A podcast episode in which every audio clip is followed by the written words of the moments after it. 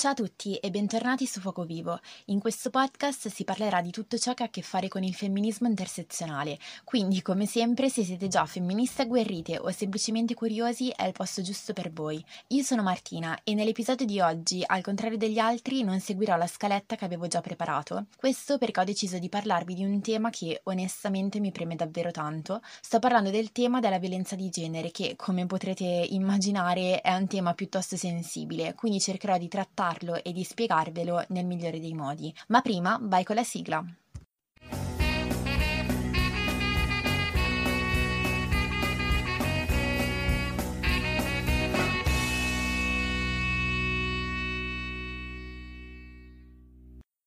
Uno schema ricorrente esiste, quello della violenza contro le donne, ed è ampio, profondo, terrificante e costantemente sottovalutato.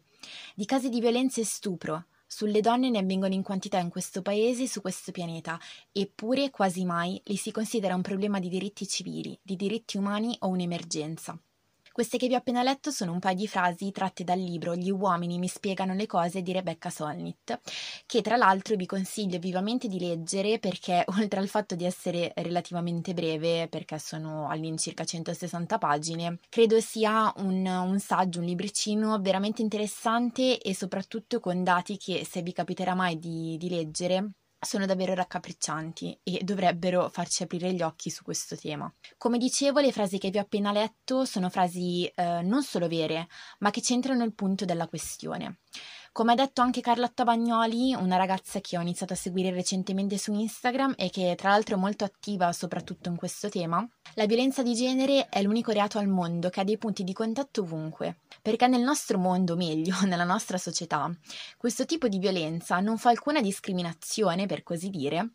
tanto che se chiedessimo a due donne di due paesi completamente diversi, di due culture differenti, distanti tra loro di parlarne, è alquanto probabile che direbbero le stesse cose in merito. E questo perché? Perché la cultura dello stupro, che ammettendolo o no è insita, è radicata anche nella nostra ben amata società, che come dicevo e come ho ribadito molte volte negli altri due episodi, dovrebbe essere moderna e progressista ma non lo è affatto, fa sì che la donna venga vista esattamente come un oggetto di cui si può usufruire liberamente e se la donna osa ribellarsi, e dico osa perché l'atto di rivendicazione del proprio corpo a seguito della violenza dovrebbe essere considerato come un atto lecito e normale, ma a quanto pare non lo è, perché la donna non solo è soggetta alla, all'atto di violenza, ma deve anche subirsi le conseguenze, perché le conseguenze purtroppo non ricadono sul carnefice, non ricadono sull'abuser, sull'autore della violenza, ma sempre e solo sulla donna.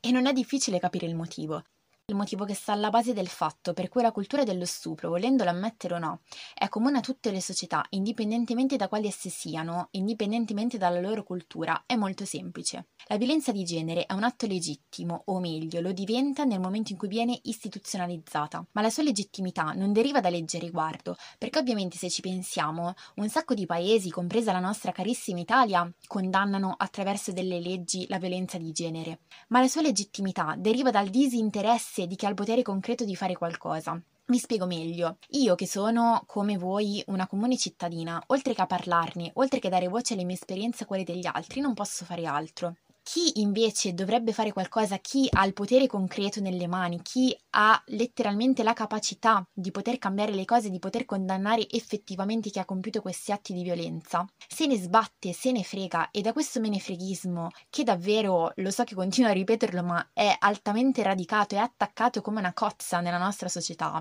da questo derivano almeno tre conseguenze principali, che ovviamente ve le elencherò in ordine, ma sono, come dire, tutte e tre ugualmente rilevanti. La prima consiste nel fatto che generalmente viene insegnato alle ragazze e alle donne come proteggersi, come non farsi stuprare e già dire questo mi viene veramente la pelle d'oca, ma in senso negativo, quando teoricamente, dico teoricamente perché nella pratica non è assolutamente così, si dovrebbe insegnare ai maschi a non farlo, a non compiere questi atti di violenza e questo dovrebbe già farci capire come ci vengono tolte delle libertà fondamentali per adattarci alle brutalità messe in atto dall'uomo. Poi è ovvio che esistono anche donne violente che commettono atti orrendi, ma a livello di numeri il paragone non regge, anzi non esistono proprio i numeri necessari affinché si possa fare un paragone effettivo. La seconda conseguenza, invece, riguarda il fatto che nel momento in cui viene commessa la violenza, l'abuser e il carnefice è raro che vengano condannati e nel momento raro ed eccezionale, forse per grazia divina, non si sa, in cui questo avviene, spesso la condanna non è neanche commisurata con la gravità del fatto. Inoltre tutta la vicenda, tutta la storia della violenza, come si può tranquillamente vedere sulle testate giornalistiche, viene fatta girare intorno allo stupratore, come se fosse lui, cioè mi viene da ridere per questa cosa, come se fosse lui il soggetto che ha bisogno di aiuto e sostegno, e quasi mai intorno alla vittima. E anche questo dovrebbe farci rendere conto di come le vittime vengono decentrate dal loro stesso problema, cioè è assurda come cosa veramente. E qui arriviamo alla terza conseguenza, miei cari ascoltatori, per cui non solo la ragazza o donna subisce la violenza, ma si sorbisce anche la beffa, la beffa perché spesso la, la vittima di violenza non viene creduta né dalle forze dell'ordine né dai medici e a volte neanche da parenti e amici.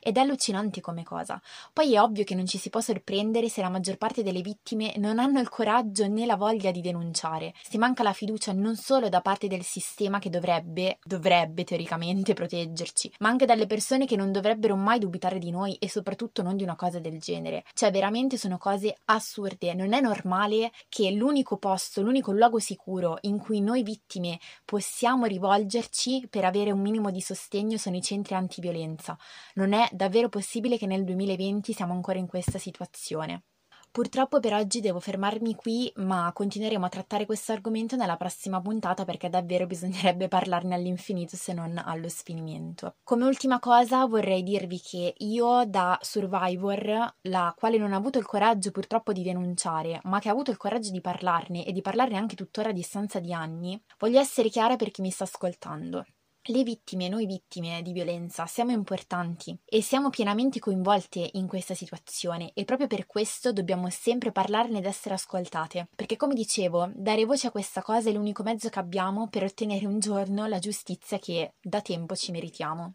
E con questo vi ringrazio ancora un sacco per aver ascoltato questo terzo episodio e come vi dicevo nel prossimo continueremo a parlare di questo argomento parlando di consenso. Per il momento vi saluto e alla prossima puntata.